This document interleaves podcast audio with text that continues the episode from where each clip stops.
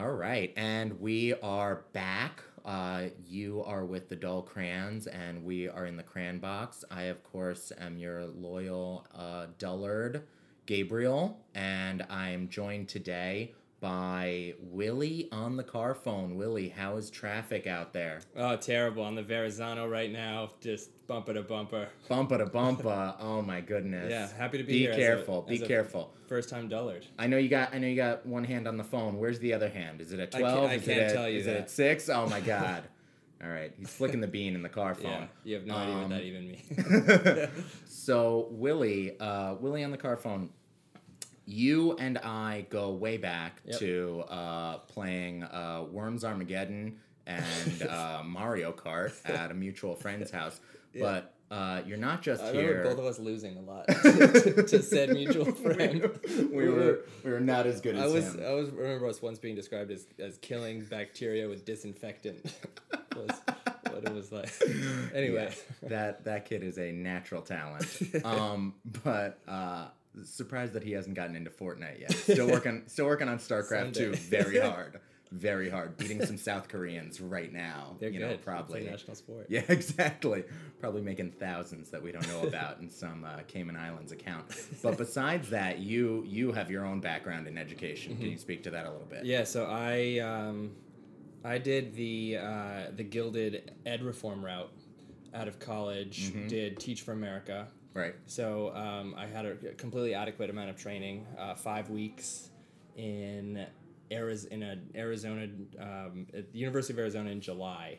It was uh, not enough, and from there we went. I I, I want to stop you there because I totally misrepresented you on a previous podcast as having six weeks of training. No, I now, no, I now recall it was five weeks of training and then a sixth week of just binge drinking. yeah, and, and worrying. I was binge drinking for, in Denver. for, for coping. Yeah. uh, yeah, um, six weeks is a huge percent increase on five weeks. so, I don't even want to work the math on that one. Twenty percent, got it. Yes. Yeah. yeah. Um, but then uh, taught in a bilingual public school in uh, Denver. Mm-hmm. Taught there for three years, and it was fourth grade. So it's a, uh, s- English language acquisition model where they come in, students come in at first grade. Kindergarten's not required in in Colorado. Right. Um, very progressive on some things, not on years of, of The schooling. the the fittest, sexiest state by many standards. Um, but yeah, Yeah, well, schooling is that- not not a priority. that kindergarten year is just crunches. Just it's they just come in. It's just ripped. crunches and bouldering. Yeah. they know how to put the chalk on Yeah. and how to belay. Uh, but then, uh, yeah. So first, it's coming in first grade, uh, mostly monolingual Spanish, Mm-hmm.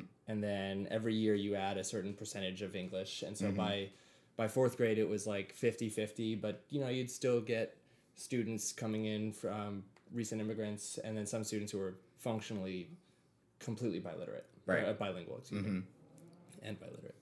Um, and then um, did move back to New York, did and tried out the charter school scene here. Up to, so I did three years, one year, T- TFA's two years, Yep.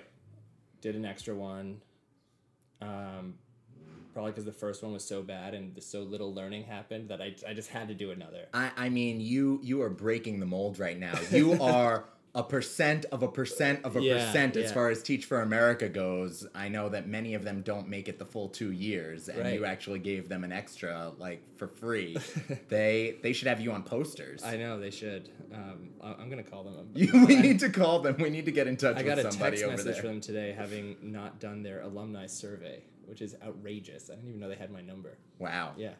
Um, We got to get on Yeah. that survey monkey. Yeah.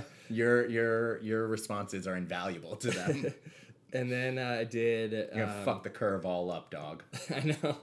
I know they're gonna like. They're gonna Everyone's ch- every, everyone's responding like I cried every day in a closet. I never saw the kids.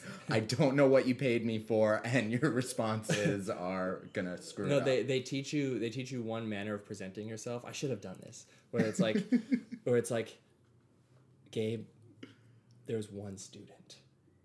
There's one student who's and then like you just like tell the story of one kid and like that one kid is supposed to be in um, emblematic of the entire uh, your entire perspective, hard won over five weeks. Um, Wow. so when you so when you hear it's like That's the- weird. I kind of remember that from like uh I think it's Kurt Vonnegut's like eight eight tips to like writing short fiction or Yeah, something yeah. where he's like write to one person. Like don't try to write to like an entire, you know, don't try to write to a genre or this or that. Like just write like to this one person and try to get your point across. I mean, it them. works. Von- Vonnegut's a he's a god of ed reform. I mean, he's, he's really. He was a teacher before he was a writer. I didn't know that. He was a teacher for like 25 fucking Wow, years. wow. Yeah. Like, I mean, he was writing during that time, but like before he was a professional writer and, you know, uh, poster taker. I mean, that guy that guy was fucking picturesque. Yeah. Um, anyway, I'm gonna finish my story, Please. because there aren't many years left. Yeah. So, so then I did. Uh, I, I moved back to Brooklyn, and I did a year at a charter school in Red Hook, which was. It was like a, a school that was growing. It was uh, co-taught classrooms, lots of technology, all sorts of um, bells and whistles, but it, like a total fucking train wreck. Was this Red Hook uh, pre IKEA or post IKEA? This was, I, I want to say, just post. Or Just post. mid. Okay, so big transition time Yeah, for huge Red transition Hook. time. Yeah. Yeah, the furniture in our classrooms really uh, increased in quality. um, but then I, I went to a, a very established charter school in Bed-Stuy and part of a, an August charter network that um, is all over the Northeast. Yeah. And uh, did that for two years and did uh, some network curriculum work for them. Went to grad school for ed- in education, Mm-hmm. and then did a little uh, So you finally got that sixth and seventh week that you were Yeah, looking oh, for man. in terms of training. Yeah. like, it was Excellent. It was bizarre to get that much T- training. TFA whole grad year. program is Yeah. two weeks. Honestly, though, one of our one of my professors at, at this grad school called it a refugee camp for TFA alum. Shut the fuck up. Yeah, yeah. That's amazing. I know. Wow. So Good good for all of those refugees that made their way, you know, back into education and fought through the burnout. Yeah, I mean That's it- awesome. and just like having a having a passion for the work, but not- Yeah. but also feeling But like wanting more. Yeah, Yeah. yeah, totally. Yeah. That's Um, sweet.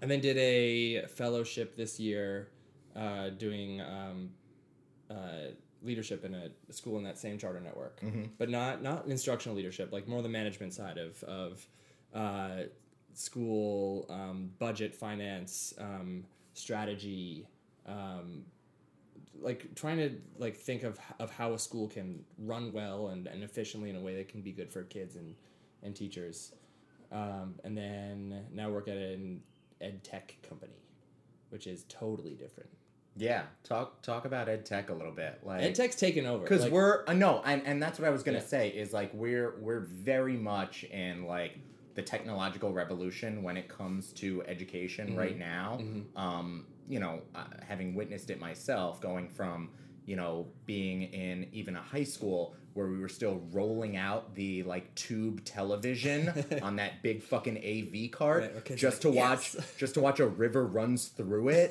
like in fucking July because it had like tangential relevance to some book that we read earlier that year, which was not a river runs through it. um, but so g- having gone from that to now seeing like you know uh, even public school uh, classes where each child has their own iPad, you know, teachers are working from Apple books, which we know are much more expensive than PCs. Like Yep. it's it's really amazing and and everything is smart boards and like you can't even walk into a room hoping to do a lesson on a dry erase board Right. anymore like Right. you better know how every motherfucking smart board works and their erasers otherwise you're gonna get left can i ask you your opinion of smart boards uh yeah you can ask i don't know what you're hoping to get out of it um i mean i think that I think that the I think that smart boards are cool. They're a really really cool tool and can be used to do really amazing things. And for me right now I feel like we're getting into a tendency where they're getting overused and all lessons are sort of becoming PowerPoint presentations. Yeah, yeah. And it's just like taking away from some of the experience. yeah yeah I mean, not to mention like, and I don't want to get into it, but like, you know, kids staring at like a blue light screen all day, like, uh, you know, I don't know what the fuck that's doing to their brains. I don't, I don't know that it's bad. I don't know that it's good, but like, you know, something in me says that looking at a chalkboard or even a whiteboard had been mildly benef- more uh, less harmful i'll say Uh, I'll, I've only worked with one for one year. Oh, At- okay. in Red Hook. oh get the fuck out Yeah. so you A don't beautiful yeah. I- IKEA smartboard. oh yeah yeah yeah sweet the new shit yeah, it was great, and uh, it was it was a lot of time like f- figuring out the technology yeah in front of kids when that time should have been spent learning, which you could say is on me, and Mm-hmm. in some ways it is, but in, in other ways it's just um, it's uh, it's a technology that has like a, a level of intricacy that far exceeds what is necessary in most elementary classrooms. Yeah. And I think like the the ability to, to be able to like play a video during class is a great engagement tool it's huge but also a crutch that I think teachers, myself included at times, could use instead of a truly engaging, rigorous Totally. lesson. That's Yeah. totally uh, exactly what I'm trying to say. And the other thing about what you said regarding like learning it on the job Mm-hmm. and and sort of having your students fumble with you through that process, it, it goes beyond that because even once you've learned it, back to the chalkboard or dry or uh, whiteboard, they don't require IT to come in and fix it. Like you- you, right. don't need a chalkboard. You don't need somebody to come in and fix a chalkboard.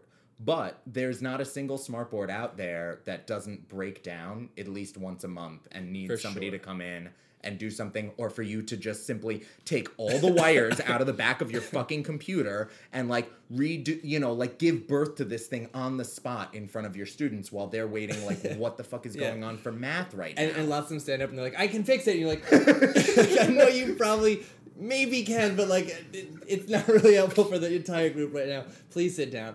I mean, it's definitely one of those things where they pick up enough tricks just watching Oh, totally, other totally. teachers that like they they could be the ones to just like have the magic touch. yeah, they should go to the professional development. They probably should. Yes, yes, that would be really helpful. Yeah, also. I think we just sold education. yeah, I think so too. But it, basically, what we're what we're saying is put education back in the hands of children. Children teach each other, which we know is a good model Yeah. anyway, and they also write their own smartboard presentations. Mm-hmm. I love it. Yeah, done. I love it.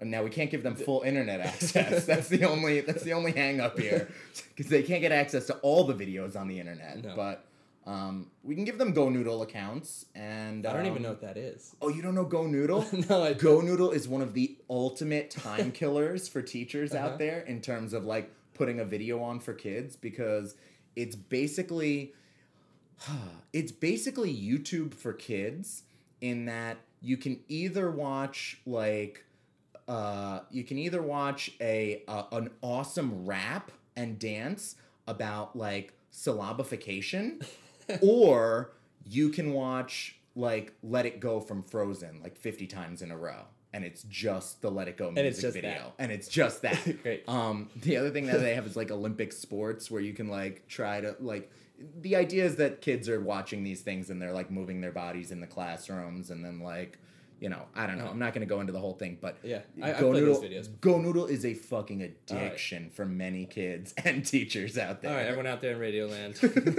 pull up, get via Go Noodle account. Get a Go Noodle. Yeah, yeah, yeah. We're gonna go start a GoFundMe for uh, Willie on the car phone to get a Go Noodle account in his car. Yeah. He wants it bad. Um, so you you have done uh, in some of your prior teaching experience one of my favorite lessons that I've never had students old enough to do before. Uh, that I'd love for you to talk a little bit about, and that is the the famous classroom economy. Oh yeah, yeah, definitely. Yeah. So talk to us about like starting a classroom economy and where this thing can go. Yeah, it can go. I mean, so all right. Let me let me start with how to start it. Please. Uh, you have to pick the currency symbol that you're going to use. I chose the British pound because I called my uh, I called my students leaders, and I liked it as as an L for leader bucks. Nice. One nice. word. Yeah. Leader bucks. Yeah. Good. So you start with a symbol and come up with a name. Yeah, Those are the important that's things in a currency. Sit back, put on Go Noodle. Uh, yeah, so you so you start with that, and then you have to have some sort of um, some sort of way for the kids to get income.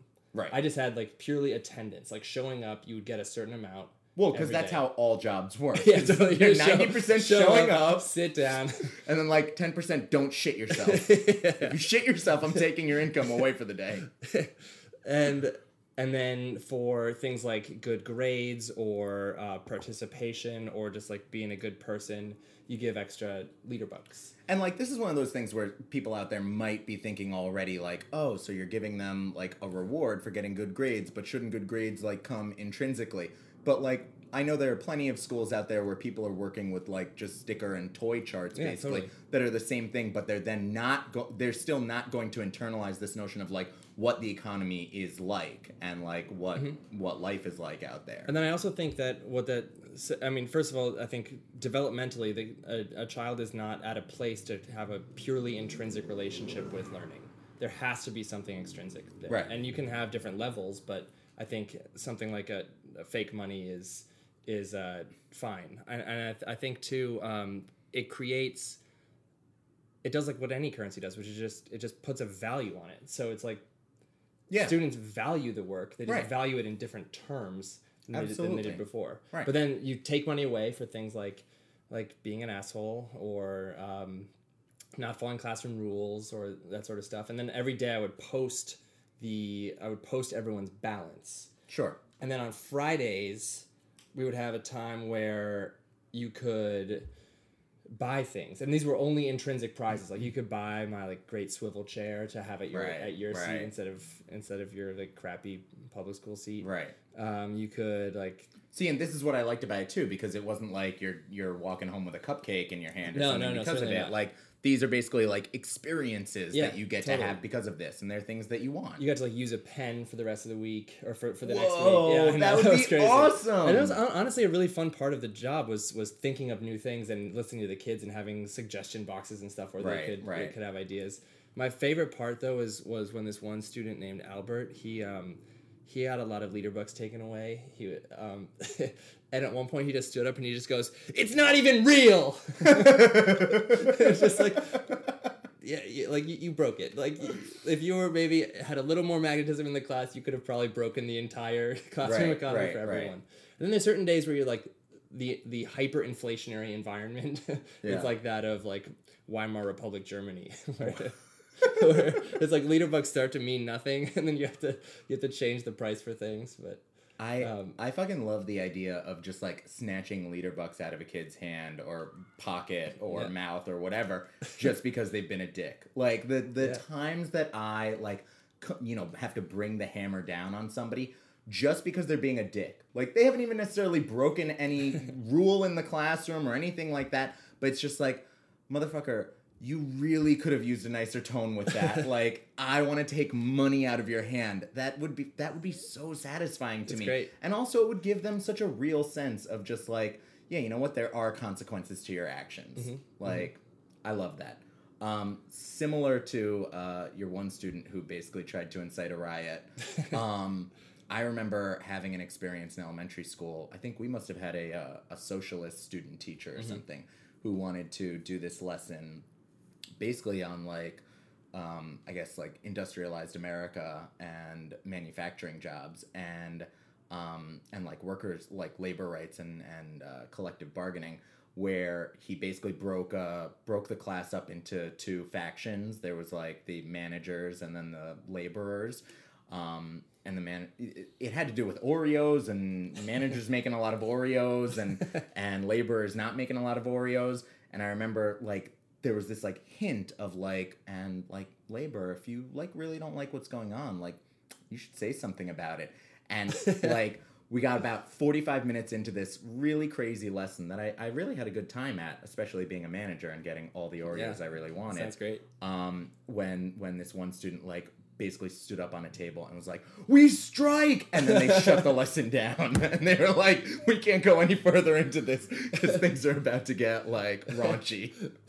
Which is exactly what the teacher wanted. Which is exactly Yeah. what the teacher wanted. I- know it's kind of amazing because he he had gotten everything he wanted. Like I still remember it to this day, and now course, I do understand the like power of collective action.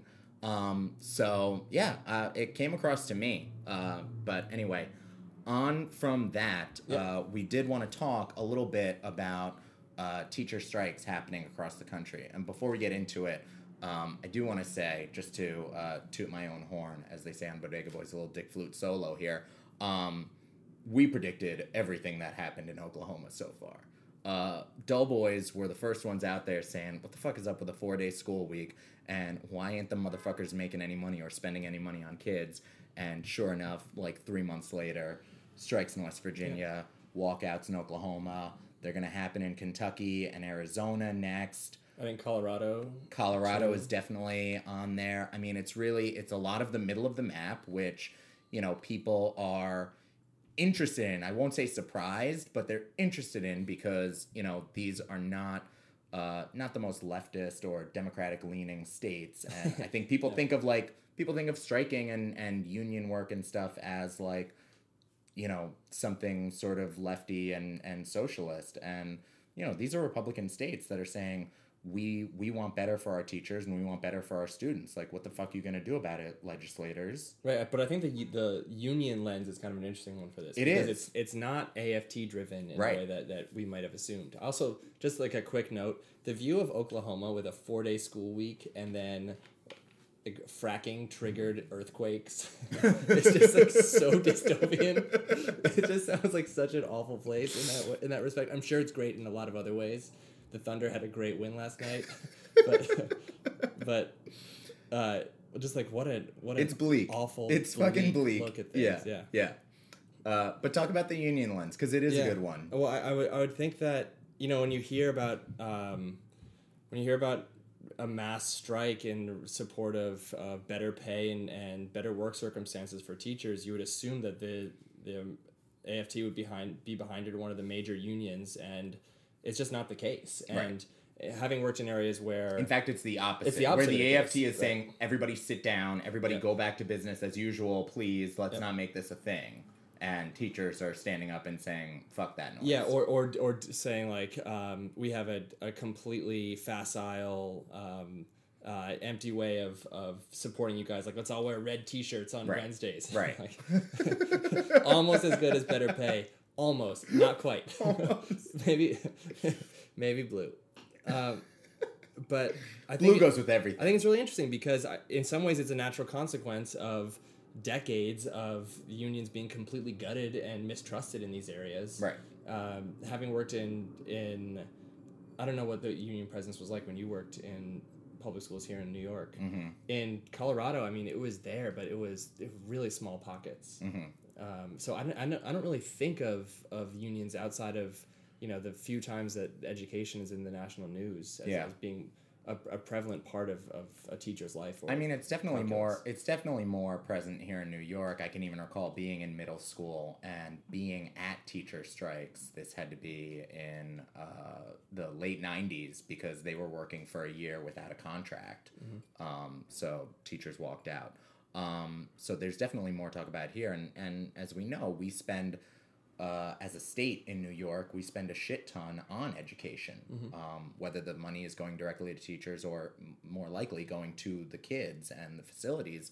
Um, there's just a lot of tax dollars going there. You talked about decades of union gutting, but it's also been decades of basically like tax evasion, right? Where we're we're talking about tax cuts for everything in some of these states that wind up you know taking services away in all these other areas services that people need and use. And yes you may need that fracking job because that's your source of income but that doesn't mean that you know gas and natural gas has to be you know a dollar fifty a gallon because we cut the tax on it. Like maybe it should cost a little more so that your kid can go to school five days a week mm-hmm. Like maybe that is the balance And I was listening to one of the people from Arizona, one of the the leaders um, of the strikes there. She's a kindergarten teacher, and she was saying, you know, you you couch this governor and the legislature in terms of tax cuts that will incentivize corporate spending in this area and corporate movement into this area. But why the fuck would a corporation want to come here if our schools are so bad and only Yeah. and only You have can't- four day week four day weeks? like it makes no fucking yeah. sense. But I love the way she put that on their terms because I think it's often in education it can be like a this like bleeding heartstrings uh, view of like, but the kids, and this is like, no, fuck you. This is money just in the way that you understand it. Well, that's that's the other great one is this idea, and I've got I've got an article from the Wall Street Journal up here for us to read from a little bit. This is from uh, April first by Michelle Hackman. It's why teacher strikes are becoming a nationwide movement, and they say in it, um, they say in this article from the Wall Street Journal, this is a quote from Dan Weisberg, who is the CEO of TNTP, a nonprofit group promoting teacher quality, which let's get back to that in a minute. But Dan Weisberg is quoted as saying, A strike is hugely disruptive to families and kids.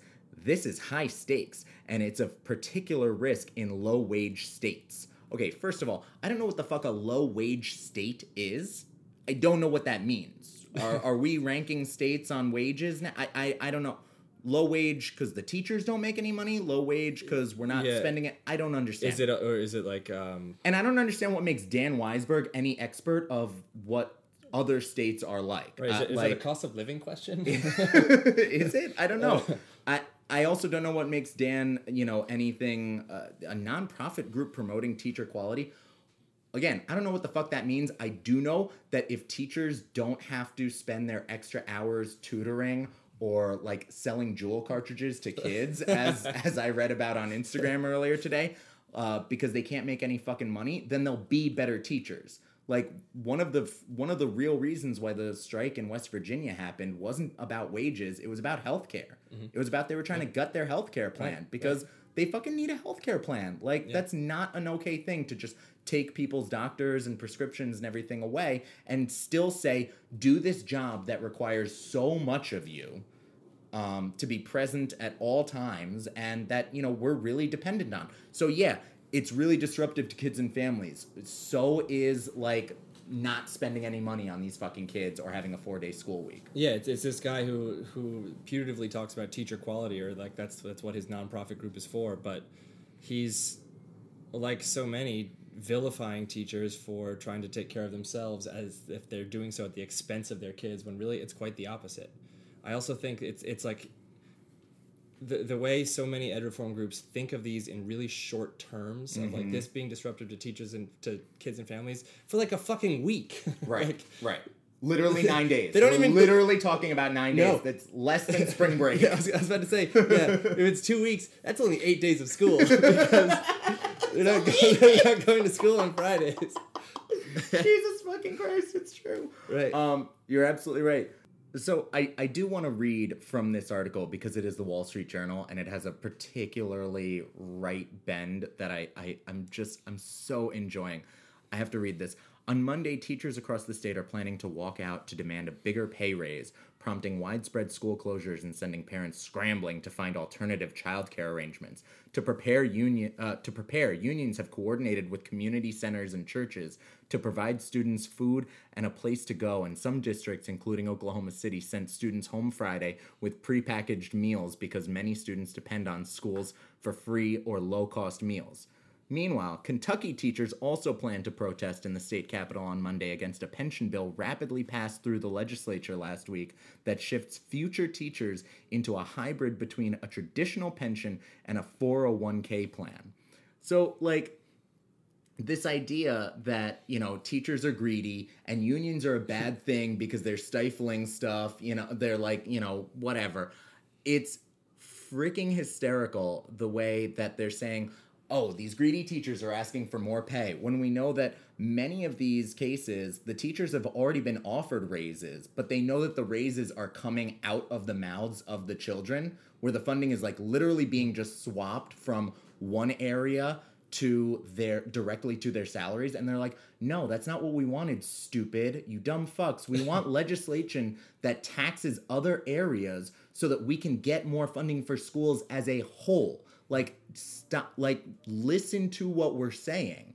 And it's still a case where the unions themselves aren't backing the teachers. They don't they don't want the same things the teachers want because they want to get out of this without blood on their hands. Mm-hmm. They're trying to get they're they're sort of the middlemen stuck in the middle trying to like keep everybody at arm's length and keep everybody happy where these teachers and, and families are supporting the teachers too. They're they're they're kind of making it sound like the unions are the ones who are you know going out and setting up you know tutoring uh, the like side projects here for students while they're on strike and that's not the case it's actually the teachers on the grounds And do you think this is perhaps the most positively the Wall Street Journal has ever portrayed a union? Absolutely. ever. absolutely Also, like, what the fuck? Like, Without it- a doubt. This is the Wall Street Journal. Shouldn't they be celebrating teachers for wanting more money? Like, isn't this like what gives the Wall Street Journal its neocon boner? It's fucking Like, capitalism. yeah, like, exactly. They should yeah. high fiving the teachers for this. I agree. Uh, NPR has a slightly different bend. They're Shocking. they're saying uh, that uh, budgeting data from the education department shows that teachers earned less on average in 2017 than they did in 1990, adjusting for inflation. This is in uh, this was in West Virginia. In Oklahoma, teachers make about 67 cents to the dollar compared to other college graduates. By the way, what they don't say is that those other college graduates are actually flipping burgers at McDonald's for $15 an hour because we just raised the minimum wage, but teachers are still being paid in like chalk and like like uh, giraffe bucks from Toys R Us or something. uh, smelly stickers. Smelly stickers. No puffy stickers. Or the Oh, smooth really? ones that change Yeah, colors. well, I mean, maybe not in Oklahoma. Maybe not. they Oklahoma, can't that- afford it. They don't have that technology. Oklahoma is much like uh, we think of the Middle East or other countries. They're like they're actually still stuck in the 1980s in terms of culture, right? They're just getting the like Pat Benatar right now They're really, yeah. I mean, and watching Devo.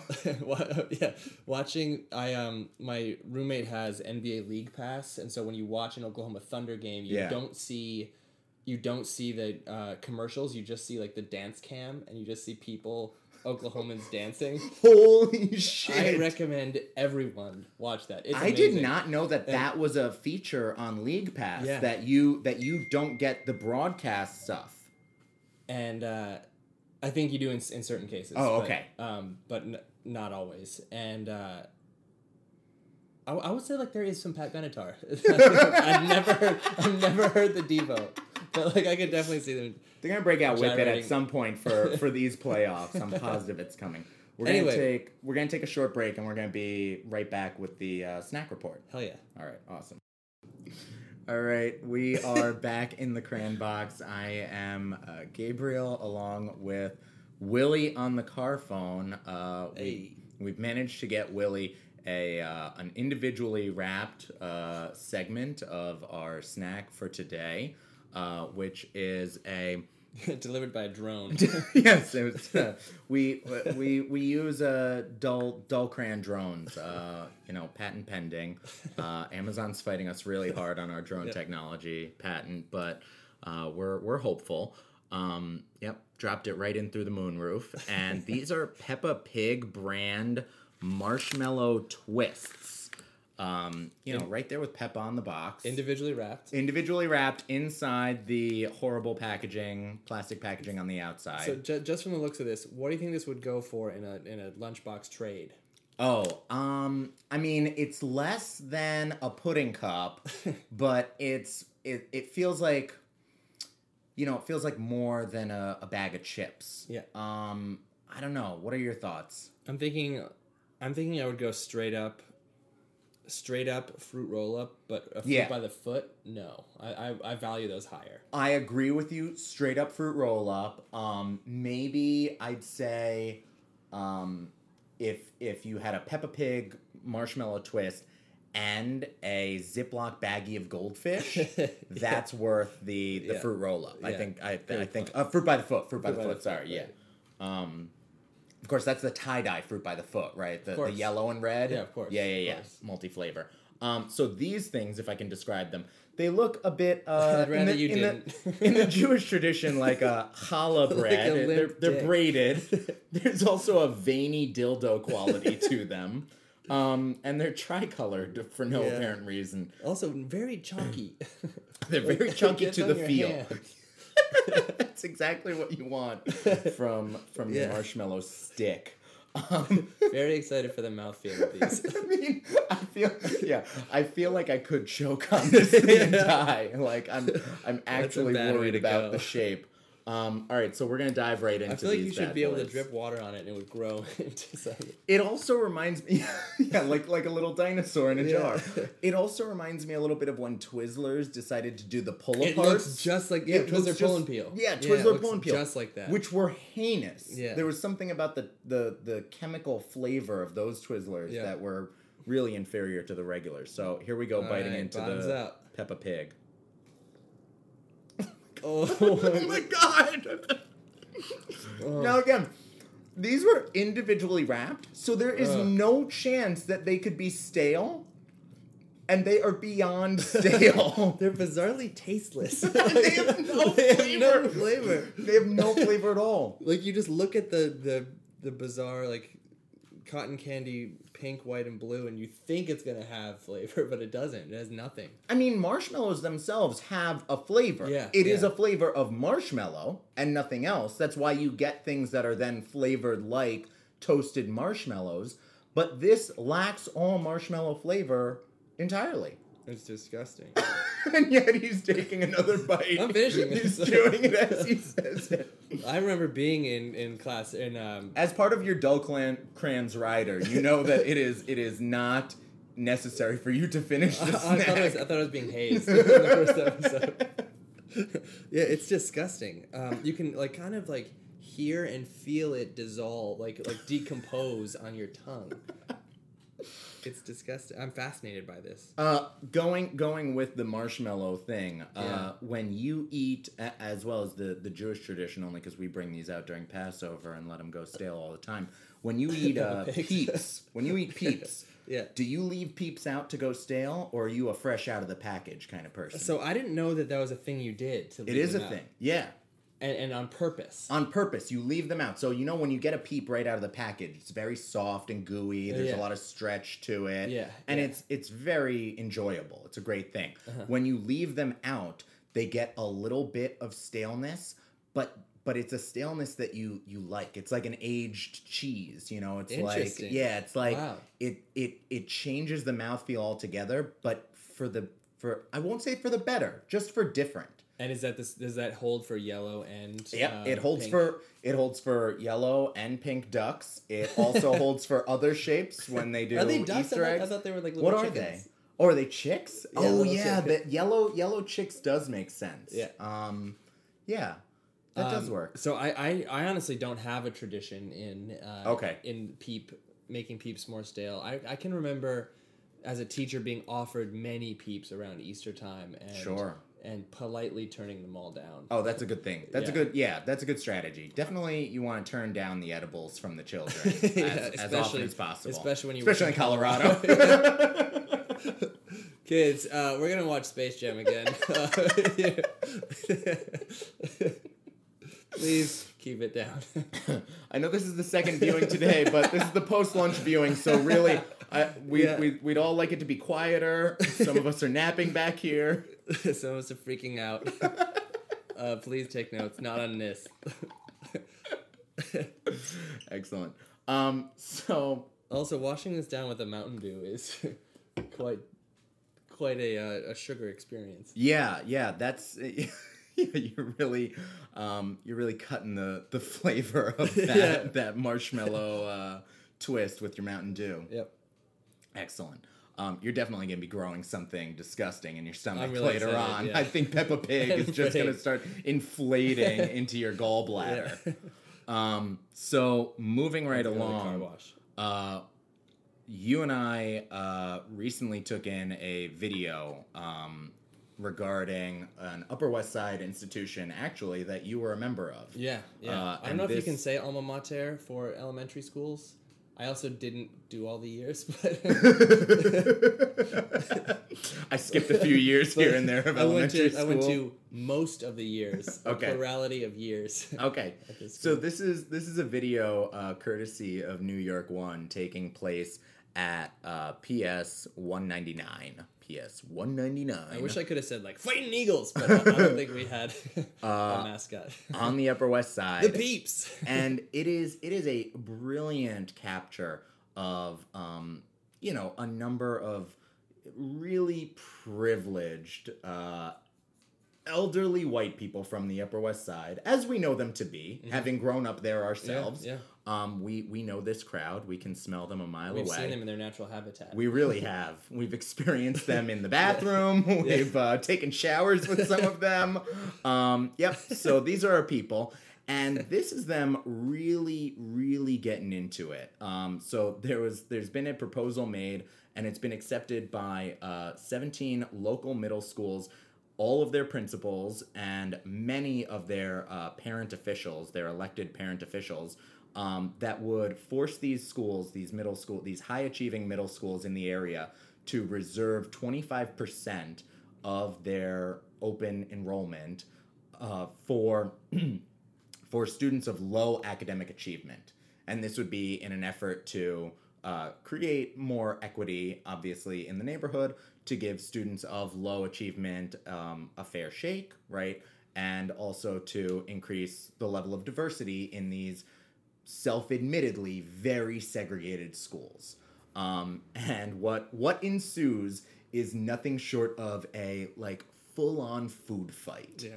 Um, with parents yelling at educators, yelling at the principals who have accepted this thing. I mean, tearing their motherfucking hair out because precious little Billy might have a slightly harder time getting into the computer school because, you know, somebody else should actually get an opportunity for once in their goddamn life. Um, And I, I think what were your thoughts watching this happen in a lunchroom that you once shared with another 99% white population? that was once the lunchroom that my mother wouldn't let me eat from because of the cockroaches that were found there. So that, that's It's come a long way. it was my yeah my first experience with with lunch boxes. And, yeah, brought me back. Um, What was on your lunchbox? Uh, so I, I I had the the brown bag for a while, which was so great. Mm. Oh, I rocked a brown bag. You could just throw when that. I wasn't you eating just threw that shit out, and then you. You didn't have to worry yeah. about it. Like all the other kids would be fretting on the bus home, yeah. like, "Oh fuck, I left my bag, like my my lunchbox. Mom's gonna kill me." And I was like, "My lunchbox is in the garbage on purpose." It's got my name on it right there, just to let you fucking know I I, had- was here. I only had a W, just, just the one letter. You didn't get the car phone yet. So yeah, W was a W, Straight W. and a very large '90s font. um, and then later on, shit, I don't know. Um, I want to say, I want to say it was a Ninja Turtle, Whoa. um, and may have been a throwback to one that that was from a generation of kids earlier that my cousin had given me, and I kind of looked up to him and really liked it. Oh, see, that's the best kind Yeah, of thing. yeah. Yeah. Uh, you couldn't lose that one. I'm sure I probably eventually did lose it. Right. but or you know lost it to some angry parent in the cafeteria demanding to see my achievement scores. I I can recall I can recall bringing uh, a Ninja Turtle towel to a camp that I was working at as a counselor years ago, and I had another counselor. I was new to the camp. I had another counselor there who had been there for many years. It was a little bit intimidating to me. Look at me one day and say, "Where'd you get that towel?" And I said, "Well, I this is like my childhood towel. I grew up with this towel. This used to be my like fucking beach towel. I used to like sit on this thing like a baby, and now it's like fitting me kind of like a hand towel around was my waist swaddled here. in this. I was swaddled in it at it's the first fabric my skin felt. and and this this other counselor, he said, "Well, like basically one day you may find that you don't have it because I'm going to take it from you." what kind of and mafioso camp I did felt you attend? I felt very intimidated. Yeah. And I mean, I'm such a little bitch that I, I kind of thought I was being bullied by this person. And he was like, no, no, no, like you misunderstand. I just love it so much. Like that towel's awesome. Like I want to be friends with you. And like that was a start of a beautiful Oh, friendship. But it was very scary at the time. That's how Gabe and I met. then he rolled up his car window and drove off. Uh, but so yeah, this uh, this two tiered system in this fucking Upper West Side public school, it's crazy bananas that we're having this kind of conversation in 2018. Yeah, I, I think it's also important because the the article doesn't really say this in the same way that I think you and I both know that low achievement is a proxy for uh, low income and in depending on on how on like where the um, where the the districts of this of this uh, is drawn uh, for race as well Yeah, and and Of it's, course. it's honestly yeah and it's horrifying to, to see to see the parents behaving in this way right. um, I, like losing their minds like screaming Screaming like you've never. Uh, it, it's embarrassing. It's- it's it's it's, really just fucking embarrassing. And actually, I wanna I wanna quote now from one of the principals who was there leading this meeting, um, who said, "There are kids that are tremendously disadvantaged that I would love to be able to offer somebody mentioned $5,000 worth of tutoring for to raise their test scores. And to compare these students and say, my already advantaged kid needs more advantage, they need to keep, be kept away from these kids is tremendously offensive to me. That's Henry Zymeck, like really standing up for the already disadvantaged in the face of a scary ass mob of you know white upper middle cra- upper middle class uh, tiger moms and tiger dads Yeah, and I mean, like to a certain degree, you understand that they want to they want to do what's best for their kids and protect it and protect their interest in that way. But it's such a fucking perverse way of seeing the world. One, in thinking of, of the the model that you're setting for your for your own fucking kids, who are or who are going to who are certainly intuiting what you're saying and going to grow up with a with a fucked up view of of how to treat other people and see the world, which is, may I say, one thing you're supposed to get from being in school. yeah I think it's um, yeah, it, it's it's just it, it's so The- embarrassing. it's so embarrassing, and the sad thing for me too, and I'm sure this will hit you really below the belt, uh, is that that we've always grown up with the impression that this area, again, growing up in it, um, and coming out the woke individuals that we are, we grew up with the impression that these people are the enlightened people, Yeah, and that yeah. they do know what's better for the society writ large, and to hear them you know, really squashing the ideals that we would hope they would be standing up for is disturbing beyond words. Right. I mean, it, it would be interesting to, to go home and and to go home with these people and hear what like what conversation they'd be having about like say the Donald Trump or Yeah, right. or any of the other racists that uh, that lead our country. right, right. and that that selective enlightenment and and uh, like the profound blind spots that they carry with them through life is is despicable. Yeah, I mean, blind spot is a perfect word for it because again, these are these are the people that are going to go home and talk about their color blindness, Right, right, right. and talk about having you know three black friends, uh, you know, with them on the PTA or whatever. These people are supposed to live on the Upper East Side, not the Upper West Side. they they got lost. I don't know what the fuck happened. they don't know that you know Manhattan's an island. They they didn't understand. Um, sorry, I went into my Donald Trump there for a minute. Um, but so we we have been talking about ourselves and how we grew up on the Upper West Side and how we spent many many a day uh, inside as you know young latchkey kids will Yeah, uh, yeah. playing video games and watching television with friends. Um, so we wanted to have a, a fun little segment here uh, called "Remember the '90s." I made that up. I, I have no idea what this fucking segment is called, um, but catchy. it's it's catchy. Um, I think I stole it from "I Love the '80s," but uh, we're gonna talk about some some commercials that we remember all too well from the 90s. Uh, so much so that Willie is actually pointing at the screen and silently laughing at the first commercial that's coming to Yeah, mind. there's this GIF of "Don't Wake Daddy." Don't wake daddy! Don't wake Daddy. and that's exactly what I want to get at here. Like, you can watch even just a GIF of these. It could be a still image, and you'll know not only what it's a commercial for, uh, but what the jingle was, like what the aim of the commercial was. That's something that's true of us that I don't know is true of every generation. no, I, I think. I mean, I'm trying You to. You have those iconic ones, right? You you know from the '80s or the '70s, like Mean Joe Greene throwing the towel. You know, you have all these iconic Coke ones. Yeah, I was gonna but say the like, Coke ones, but yeah. like we literally remember like sock and boppers, and you're like more fun than a pillow. More fun than a. like you'll never lose that thing. yeah, yeah. um, I was also thinking, um, just in hearing you talk about '90s commercials, how many of them were board game based? And Yeah. like, I guess Oh, that was that, that was like, oh, uh, or Operation, Operation. uh, or uh, Trouble. Trouble. Um, but but it's bizarre because I mean that's that has to have left the entertainment ecosystem in a way that I'm sure kids are not exposed to fucking board game ads anymore. No, definitely not. You can't make any money selling board No. games now. You you don't have any ad revenue. it's not going to do anything for you. Um, so I think first one on our list has to be uh, Bagel Bites. They, yeah, best commercial. it, it, it is tops. Yeah, it is right yeah. up there. It's it is it is on the Mount Rushmore Yeah. of '90s kids commercial. This was a thing that played on every channel at every Mm-hmm. hour of the day. To the point where kids were singing this fucking thing in their sleep. Right, it's like the Ignition remix of commercials. It is- Everyone knows the lyrics. It's it's a You, classic. may, you don't even know the original ignition, Yeah, but right. you know bagel Right. bites. um, I think um, Pizza in the morning, pizza in the evening. when pizza's on a bagel, you can eat pizza anytime. yeah, it's, it's it's brilliant. I think one of the um, you guys at home should should YouTube this because there's this there's a a little gem in this commercial that a lot of people forget about, which is the beginning. Where at the beginning, and I believe this is correct. If not, I'm going to sound incredibly stupid.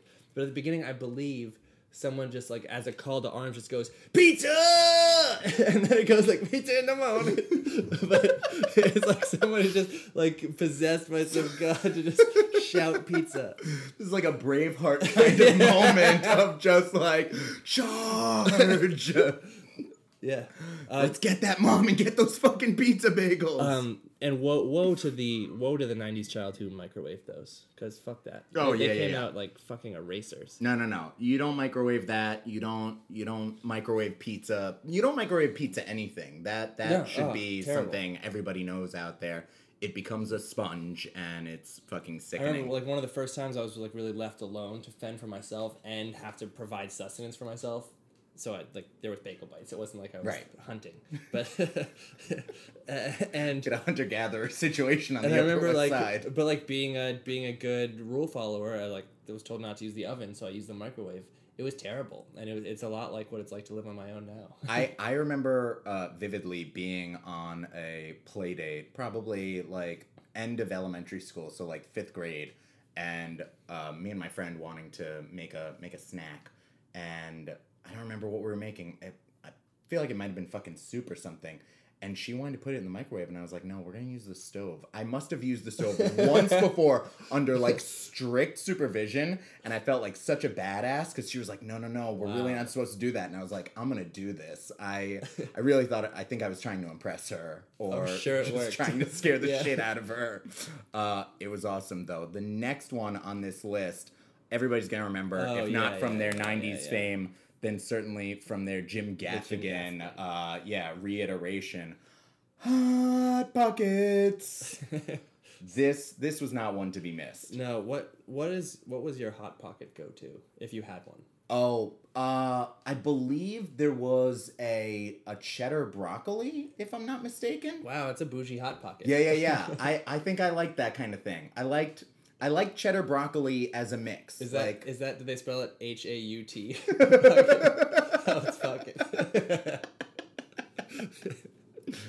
Um but yeah, uh the fact that hot pockets are still like really in your face in supermarkets everywhere to this day is such a commendation on these Yeah. ads because they're Yeah. not they're not advertising anymore but people are still fucking buying them and now they have lean pockets, which are uh, I think like I think something that I see more in people's freezers than hot pockets. interesting Yeah.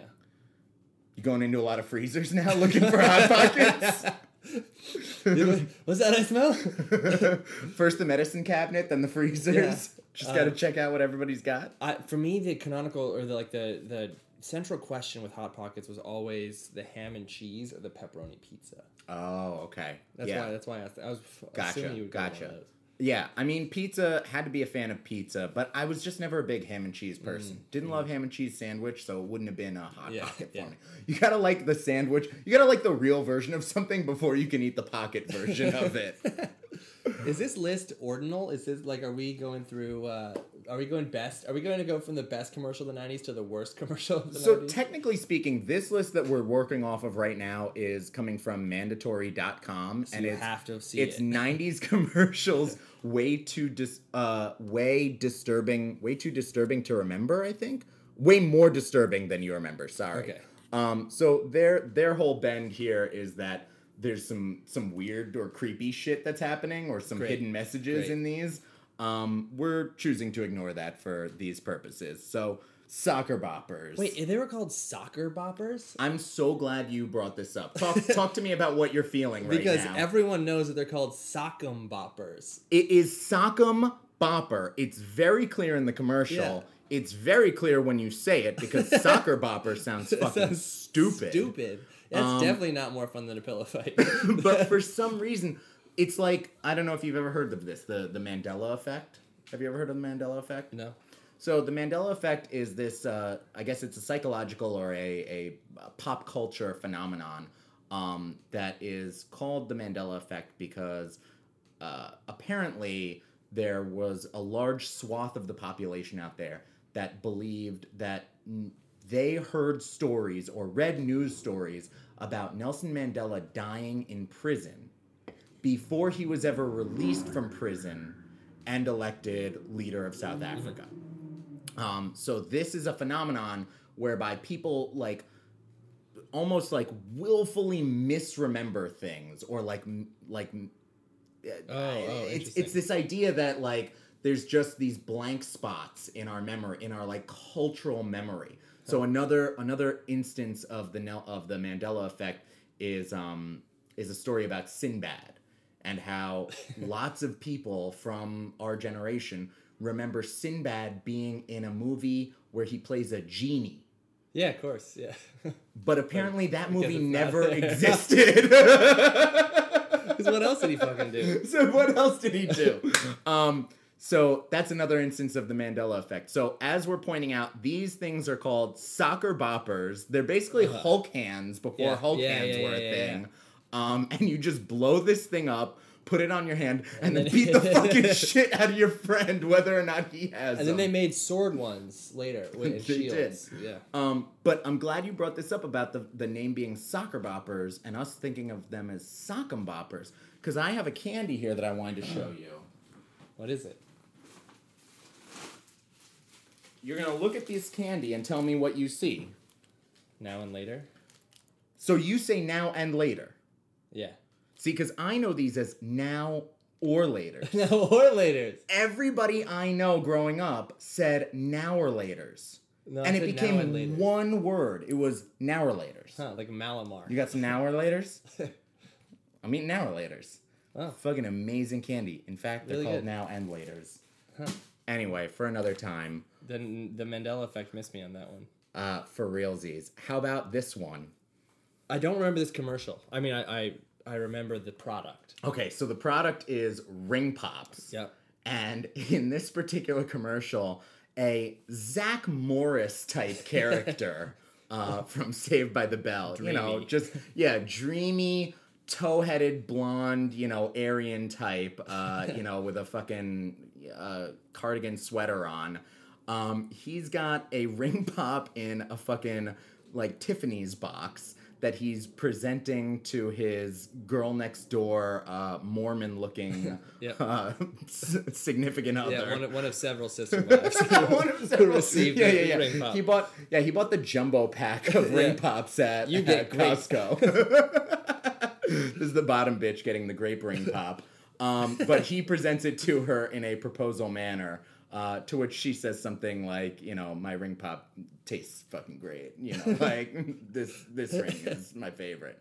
Um, fucking weird as shit. Yeah, that is ring really pops were a brilliant invention though. Uh, if you wanted to slime your own hand and feel sticky for I the just rest remember of the, the, the, wetness, like like the sheer palpable wetness that just stuck to you.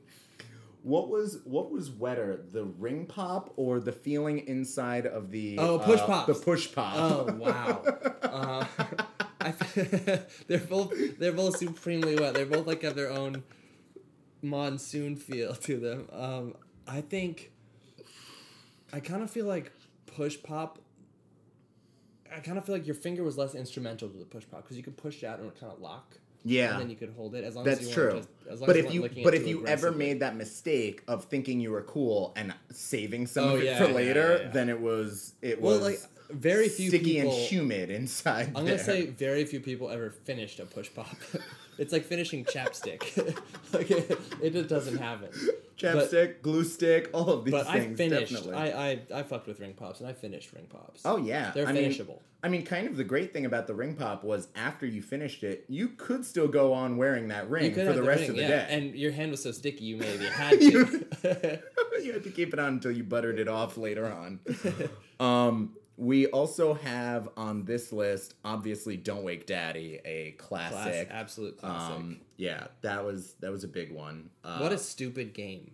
Yeah, really fucking stupid game. Not sure what the message was meant to be there. Yeah. You're sneaking past daddy. I forget, were you even supposed to sneak past him to go out of the house or into the house? Are you even his child? Is it a Gibbs situation? Are you are you trying to sneak past your big daddy and hope that he doesn't want seconds in the night? Yeah, I don't know. I'm sure that's the disturbing element of the commercial. I'm sure it is. Um, some other favorites. This one coming from uh, Mashable. Uh, we've got. Rappin' Rockin' Barbie. I don't know what that is. No, that's bullshit. They made that shit up. Was um was the Uh, one of my all-time favorites. The Oh yes. Crossfire. I was hoping this got mentioned because it's this one of my also one of my favorites. yeah. Yeah. So, what do you remember from the Crossfire commercial? I just remember that man yelling, like, "Crossfire, you get caught up in the crossfire, crossfire, crossfire!" And it just like went more and more, and then And like, I'm like, the- "What was this? I don't know, but I want it." the the absolute crescendo of it is huge, magnificent. huge. Yes, yes. Also, we did not watch these commercials before this did. no, not at all. This is this is This is all happening very spontaneous for Willie in the car as we speak. Yeah. Um, how about this Super Soaker commercial where the where the children are dressed as the Blues Brothers? I don't know that one. uh, phenomenal commercial. Um, we also have from a separate list. Oh, Hungry Hungry this. Hippos. Hungry Hungry Hippos, which I have played recently but never played as a kid. It is the worst fucking game you so- can so ever terrible. play. So terrible. Um, Guess who? Guess Who was a pretty amazing commercial. Have you ever played the version of Guess Who where you don't go, you don't do anything about their physical appearance, but just guess as to their personality? No! this is now my favorite game of Yeah. all time. So you just look at them. okay, You're like so recently left by his wife. wait, but no, no, Oh, no. no, you ask questions. You have to ask questions. That's the even better part. So you're looking at your own characters and you're wondering because to me, what I love about Guess Who is that kids never understand that you're supposed to. It's like playing twenty questions with kids. They never understand that you're supposed to like really like eliminate a swath Yeah, of yeah. the population you, by asking really broad questions. They're always like, "Is it Sally? Is it Jim? Does he wear glasses and have red hair and have a bow tie?" Um, so they ask very specific questions. But so if I'm looking at my field of people and wondering how I can eliminate a bunch of them, I would I would have to think of something like, uh, did they did they lose their virginity? Yeah, you know, yeah. their junior year of college. yeah, exactly. They're like, uh, no, it's not Joe. or, or like before or after like uh yeah like a um oh, what's that on an over under over under on the age they lost their virginity yeah, it's a great game. Have Really, they- really sad. have they ever smoked marijuana before i love that oh that is gonna be the only way i play this from now on how about sega commercials which i would put right up there among the mount rushmores uh, with bagel bites I'm trying to remember this. The Sega Genesis does. I don't remember Sega Genesis does. The commercial I remember most was on an airplane where a flight attendant is servicing a customer and she says coffee, tea, and he turns to her and in a manic, insane volume yells, Sega! And Oh, it yes, just yes, made yes, you, yes. It made you instantly want to play Sega and want to be somebody as crazy about Sega as Yeah. this guy was. It was I do absolutely contagious. Um, how about these sites really seem to like the the bubble tape. Was, How about um, Lite-Brite? Yeah, Lite-Brite was great commercial, also great product. Oh, see, I never had Lite-Brite. Oh, yeah, yeah. Always wanted it from the commercial. I feel like it was a little before our time, and I had a uh, like a friend of a friend who who had one. I had Yeah. an older brother who Yeah. had one. It was great. Nice. Ugh, love it. A lot of edible parts there, right? Yeah. Oh yeah. Really yeah. easy to choke on those you have to be 13 or older. um, did it? wait? Was the um, Tootsie Roll pop? Yeah. 90s commercial, or was that pre 90s? Because it kind of feels older. It feels older. So it says Oh, yeah. technically it was made in the 80s, but it it really held on deep into the 90s. Right, and No that was a, that was a commercial that never changed. This is the classic Yeah. kid walking around asking different animals how many licks does it take to get to the center of a tootsie pop, and then he gets on to the canonical uh, owl, and the owl says to him, Uh, he says He takes yeah, the pop from pop, he him. goes, a one, a two, a three. a three. three. and he crunches into it and eats this fucking kid's pop. Yeah. And then he hands him back the stick, and the kid looks at the camera like fucking, you know, Charlie Brown or something, yeah. like womp womp. um, brilliant commercial. yeah, I feel like that was maybe the last commercial where a kid just hasn't gotten everything that they wanted. Yeah. In some ways, it's a it's a blast to a different time. Yeah. I mean, again, very Charlie Brown in that Yeah, sense, yeah, right? yeah, Charlie, totally. Charlie's never getting what he wants, Never. right? Can never kick that football. But uh, can you imagine like a Barbie dream car commercial where it's like it's just like he's driving away from the kid and she's just like, "Fuck." yeah, where uh, I I'd love. Well, I, I'd actually even love just a Barbie commercial where just Ken ditches her and drives off with like three other Barbies, and she's just No, like, like a Bratz. Right, oh my God. a younger model. I like that. I like it a lot. Um, shit. So uh, the other thing about these commercials that I, I just think kids are, and you know, older generations are never going to get from from what we got from them. Uh, is that we watch these so much. I can vividly recall having uh, having movies recorded from television on VHS cassette and not fast forwarding at all through the commercials. If anything, I watched Return of the Jedi like 50 times a week because the commercials were in it. It was that much more entertaining seeing the same Big Mac commercial every time. Yeah, I remember getting my family being late to the cable bandwagon.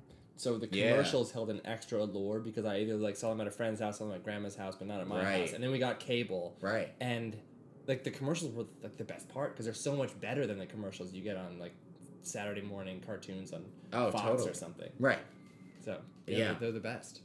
But there was Absolute best. there was also just something I, I don't know there was something about the thought that was put into those things where again i know i know they were they were meant to warp my mind and to sell me goods but i just really enjoyed being a part of those worlds even Yeah. though they were for 30 seconds at a time i just love being a part of mighty max for that 30 seconds or Max, you know great. polly pocket you know fucking betty spaghetti Yeah. how many times did you see a betty spaghetti commercial I mean, like tens of thousands.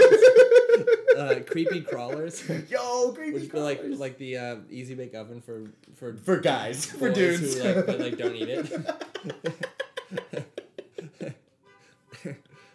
We're, we're gonna okay we're gonna sell you this easy bake oven only instead of putting raw egg into it we want you to put highly flammable plastic just pure rayon here. yeah, it's gonna get so hot. It's gonna get it's gonna get hotter than anything you've ever touched. we want you we want you to bake this plastic in a metal tin uh, for which we've designed special tongs for you to remove this thing we don't know where you should put that fucking hot tin Yeah, afterwards Yeah. When you get older, your fingerprints are only going to be a hindrance. we're, do- we're doing you a solid. oh my god the, the other thing about these old commercials is how musical they were. Now commercials tell absurdist stories. Or Mm-hmm. I'm, perhaps I'm thinking more of adult commercials, like Geico commercials these days, or like Old Spice. But back then they were just songs. yeah That's so cool. I even recall, uh, and we may have mentioned this on the podcast before, but before Jamie Foxx was uh, an Academy Award winning actor um, and also a pop musician and best friends with Kanye West, he had his own sitcom, right? He had the Jamie Foxx show Oh, yeah, yeah. where he worked at a hotel, but his dream was to be a commercial jingle writer. Yeah. Like that was a job path that people sought was writing fucking jingles for commercials. So much so that we thought it was a good idea to have like our protagonists in sitcoms seeking this really pathetic job. Yeah, and that that's how the much funny we part. found. That was the funny part. That was the That was serious life legitimate. goal. Holy fucking shit. Uh, yeah, man. I think I have a few more commercials for us to get through if you're I'm ready. I can do this down. all day. Uh, Oh. including the Pure Mood CD. Yes, yes. I'm so glad we got into these, which are a little more adult. Ah, these are such good ones. Uh, the Pure Mood CD, along with really a lot of those CD infomercials, famous. Uh, Saturday Night Live did a bunch of great skits on this Yeah. for having that that scroll, scroll, of yeah. the songs and the artists, and then you'd always wait for the yellow highlighted scroll, which was the song that was Oh, I- actually yeah, playing. Holy motherfucking shit! You could wait for like twenty minutes before that yellow song came up, but it was really satisfying once it did, and you knew what um, you were I singing remember, along like, to. so badly wanting the funk jams of the 70s, like, so bad. And then and it would scroll through like a billion songs and it would get to like Jungle Boogie, and you're like, ah, that's what this is? This is a great song. That's it. Yeah. Jungle Bug. Oh my god. Oh, the Sears air conditioner commercial is such a fucking good commercial. It's such a good commercial, especially if I mean, like being in a New York City apartment. the Another scorcher that- out there. Cool. Just totally comfortable Yeah. with it. I'll uh, you'll call now.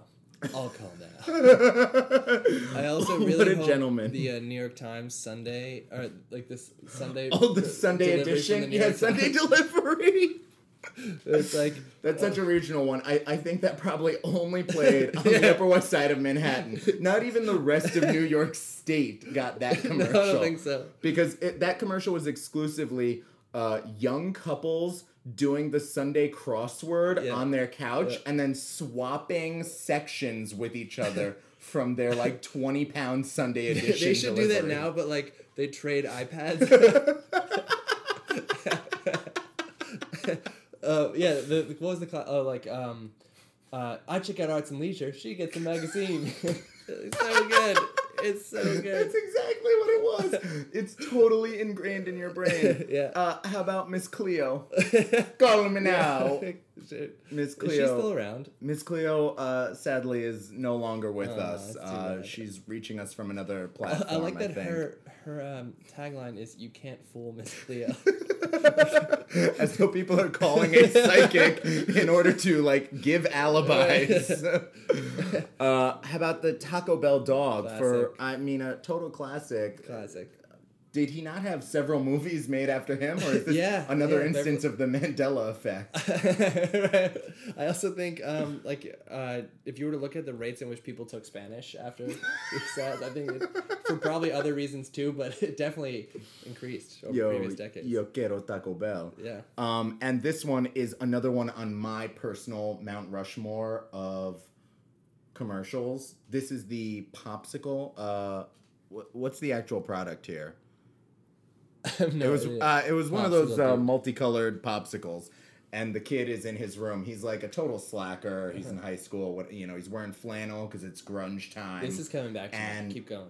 and he's and he's he's he takes one lick from this multicolored pop and gets like totally psychedelic freaked out and he's staring at his dog he's Yes, fucking high yeah. and he goes the colors duke the colors and the dog talks back to him because the kid is fucking high having taken this edible and says i'm colorblind kid I and the rest of the commercial is in black and white it is a brilliant perspective shift Fucking amazing. it was the trippiest fucking thing. I thought it was so cleverly written and perfectly timed. yeah, for like the Don Draper of, of the '90s. Yeah, clearly yeah, totally. Won totally. awards for that shit. Uh, to me, this was the "Give the World a Coke." Yeah, ad. um, I feel like Doublemint gum was never, never something I actually ever saw. Also, like shitty gum.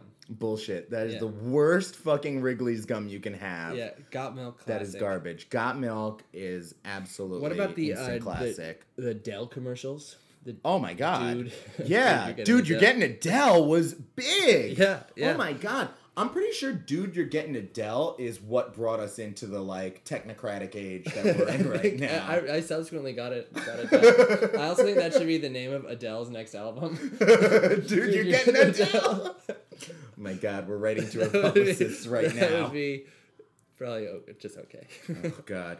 Isn't she on a ten year hiatus from touring or Is she? something? Yeah, I Is think that because so. she lost or because she beat Beyonce and was and was horrified? I don't- at her own power. Oh, I don't know. Maybe maybe it was. I I thought it was because she kept forgetting her own lyrics on stage Oh, and was kind of embarrassed. But yeah, it could go either way. So I think we have time to get this information out to her, though. um, Folgers, good to the last drop. Yeah. Uh, no, no. This is um. Uh, Oh. Fuck. The best part of waking up. Oh, up. best part of waking up is Folgers in your cup. Yeah. Absolutely. Yeah, I remember Wait, asking- is it Maxwell House that's good to the last drop? Maxwell? House. Yeah. Fuck, I know so many coffee commercials and I don't drink any of these coffees. Well, I remember seeing this commercial and then like going to my dad and being like, "Dad, why aren't you drinking Folgers?" He's like, "Cause it tastes like shit. like this is bad coffee." There was also there was also for some reason a flavored coffee commercial that used to play a lot on Cartoon Network that I I thought was the greatest looking thing and I I used to try to convince my mother to get these these like assorted flavored coffees similar reaction that is fucking garbage Slim Jim commercials were scary. they were scary they were Yeah. very intimidating Yeah. step into a slim jim eat me it was a lot it was definitely a lot I I'm not sure they were made for us I don't think so either. yeah I don't, I don't, yeah. I think that was uh, definitely some trucker fuel right there. Baby bottle pop. Speaking of, Baby bottle pop. I didn't even remember this was a thing, but now the Yeah. entire song is Yeah. flooding back to right, me. right, right. I can't stop it. Baby bottle pop. Baby bottle pop. yeah, it's it's. I mean, it, it's it's for. Uh, this was a time when you would just go to a rave in the '90s with a baby bottle pop, and just but just with ecstasy. Just- just pure ecstasy. That's right. You're just dipping, dipping Yeah. the lollipop side of this baby bottle into just pure MDMA. wow, Those that are is amazing. Are amazing. so good. Yeah, it's phenomenal. You can't beat that kind of stuff. No, I mean, I don't. I don't think that in in twenty years they're gonna have that that same sort of quality for ads for for kids ads. I think a lot of the ads right now are actually quite good. Oh, I'm I'm glad that you said that. What are you liking right now? I think I honestly think that some of the the the absurd I don't know I mentioned this earlier, but the absurdist bent of some of the Geico commercials I like truly enjoy. I actually saw. I I'm glad you said that. I actually saw just today an ad for a competing insurance company that was as good as a motherfucking Geico ad. Holy shit. So I think Geico is really like leading the forefront here, Yeah. and they're they're just straight up changing the way that ads are now made. I love that. It was incredible. I, I thought I was watching a Geico ad, and then it was some other agency, and I was like, "Holy yeah. fucking shit! Yeah. It's on now." Geico's Geico's comp- like they're just gonna bring it to the next level. We know that Yeah, once somebody else to. starts They competing. Yeah. Um, I was I was at I think it was like Jones Beach a few years ago, and I looked up in the sky and saw a fucking plane with a banner that was a Geico ad. And I remember thinking like, here too, Geico. Is no place Is sacred? there nowhere you won't go? You're on every fucking network. You're like every commercial break is almost guaranteed a Geico ad. And I look up at the sky in Jones Beach and see you. You know, I'm I'm actually picturing a new Geico ad. Really? Yeah, it's it's you. You're climbing the Himalayas, Uh-huh. and as you as you reach the top, you see ahead of you in the distance another Geico, ad, and the whole thing is a Geico ad. What do Holy you think? Holy shit. It's pretty meta, right? Yeah, it's pretty great. Yeah. And then I look up and there's a plane. and a plane. and a plane flying overhead with the same ad. I love it. They're Yeah. just everywhere. yeah, and I'm just be like, I, I don't own a car. Yeah. Actually, does does the ad start? Uh, maybe. Well, sorry, we're sort of reverse generating Yeah, this. yeah, yeah. The ad You don't know starts. how the creative process for ads happen. This could be it. this could be it. This- I've never made an ad before. Uh, the ad starts. Uh, it's almost a North by Northwest kind of thing, Uh-huh. where you're trying to escape from Geico ads, right? Holy so you're being this is great. chased Yeah, yeah. by these Geico ads, and you think you're getting away, and they're just they're just like it's a it's it's 20 of them converging at the end on top of the Himalayas. Or uh, you how about this? like I get to the Himalayas, they're still there. I run Yeah. down the long fucking ad, and I get in my car. It's a Super Bowl ad. We're buying two minutes worth of time. and I'm and I'm driving like down to Kathmandu, and and I get in an accident, and I pull up my phone, and I have the Geico app, and I'm like, thank God. I love it. Yeah. That is fucking genius. Call Don Draper right Let's now. go, Geico. Get him on the phone. uh, we're gonna be up there and Croton on Hudson, Yeah. just banging down on doors. Get me. Don. Give me the gecko. Where's the gecko live? Listen, folks, it's been real. Uh, you have been enjoying the dulcet tones, as always, of myself, Gabriel Zuger, along with my illustrious co host for the day, Willie on the car phone. Willie, thanks for calling in. yeah, Thanks uh, for being great here. Great to be here. Yeah, Um, yeah. I uh, almost made it across the Verrazano. It's a, among the longest bridges. You're getting there. You're Yeah, getting there. okay. I can I can see the there have probably been actual traffic jams where it took this long. You've passed by the toll at this point. That's a good thing. really expensive. Um, we never asked, are you getting out or getting in? who knows? At this point, who knows? Um, but anyway, uh, it's been fun. Uh, thank you, as always, for joining us. If you have questions, comments, concerns, or topic ideas, please send them in to dullcrans at gmail.com and uh, follow us on Facebook and Twitter. And have a great night, everybody.